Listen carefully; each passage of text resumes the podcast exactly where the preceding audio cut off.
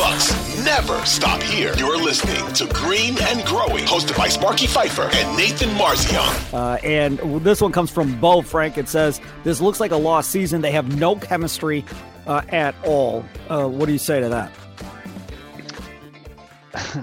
NBA seasons are very long. so, I mean, we're obviously we're past the midway mark.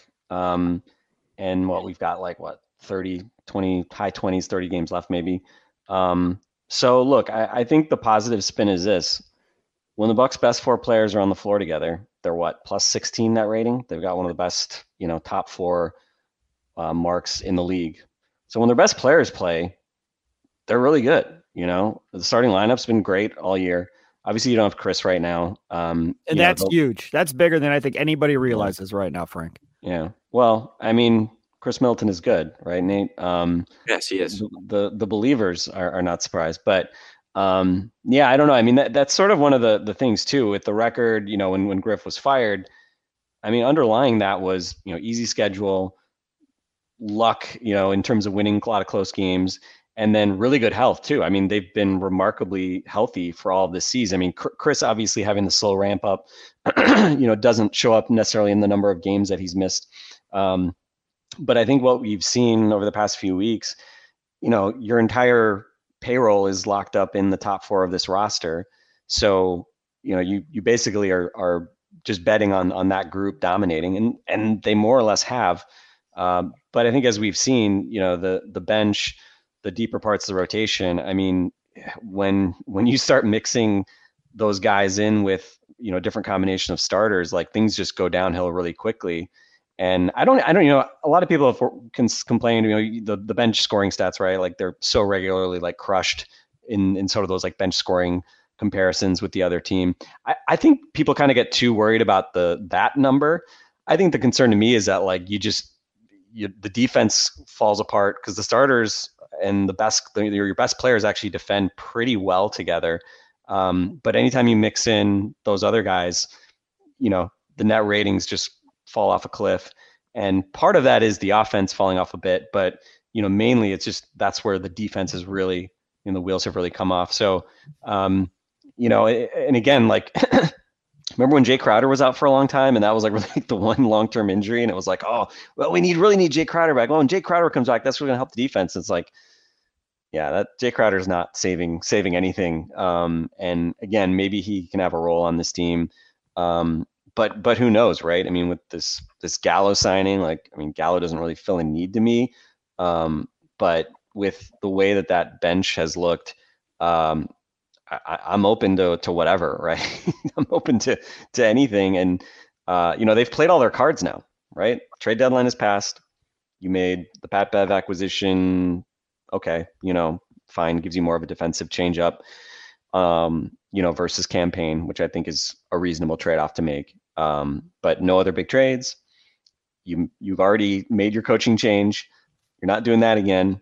And so, you know, this is the group you're stuck with, and you just have to hope they get healthy. And so when I think about, you know, for the rest of this year, man, I, I really think you got to get things together and try to make a run at keeping either the two or three seed because I just don't think you want Boston in the second round and I think you need to stay healthy. And you know, is it going to be pretty beyond that?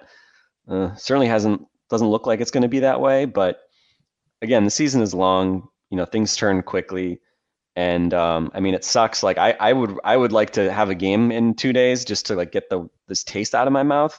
Um, but in terms of like health with Khris and the ankle, and maybe just getting these guys, you know, half of them were already mentally in Cancun tonight. Um, let them physically go to wherever they're going to go for a week, and again, hopefully come back with a with a different energy because obviously um, this week was sort of the ultimate one step forward, two giant steps back with with these last two losses after arguably your best win of the season against the Nuggets whiskey helps get the taste out of your mouth, Frank. I found whiskey is always a, a cure to that. I am, that, that I'm definitely going out. I'm going out this weekend to get my mind off things. You know.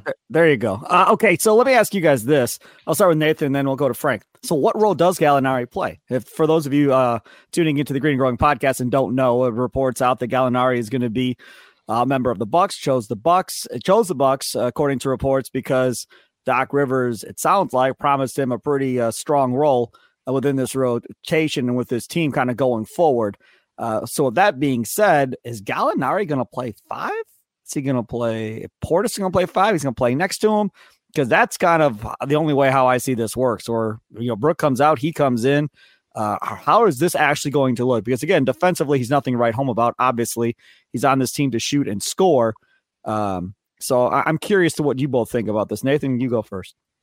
Yeah. Like to me, when I first heard the news and I, I was kind of like, okay, he's probably uh kind of insurance for when, you know, I'm guessing Bobby, you know, plays over him to like that's their plan is okay, Bobby's our our guy. But when Bobby's going through his bad games and his bad moments, you're not as stuck with him. You're not as like, okay, we have to leave Portis out there as our backup big because he's the only one we have. Um, so I think he's a guy that can come in and be like Bobby Portis, but not as destructive, not as not as much of a ball stopper. Um, and so I would expect that he'll he'll have a role. You know, he'll have a, a, a role on the team. But I just I don't know. I don't see it being some you know massive role. I think it's more just another bench guy that you're so you're not completely stuck with um, you know, the one backup big in in in Bobby that you don't always you can't always trust. You know, Bobby's been very inconsistent, and obviously his lows are very low. So to have a guy that you are able to turn to and say, okay, Bobby doesn't have it tonight. You know, we're we're throwing Gallinari in there for for those ten minutes instead of Bobby. Um, you know, that's that's at least something to have. Now, I I do wish really like after this move, you really wish that they could have traded Bobby and Pat to to get a defensive um, a better defensive player at the deadline. Who would want Pat Connaughton? Who? Who Well, want Pat Connaughton? Bobby- the G League said we don't want him. Don't send him down to us. We don't want him plus anymore. Bobby plus No. picks. I'm just saying. I know. I understand. But I'm just saying. I wish you could have made a bigger deal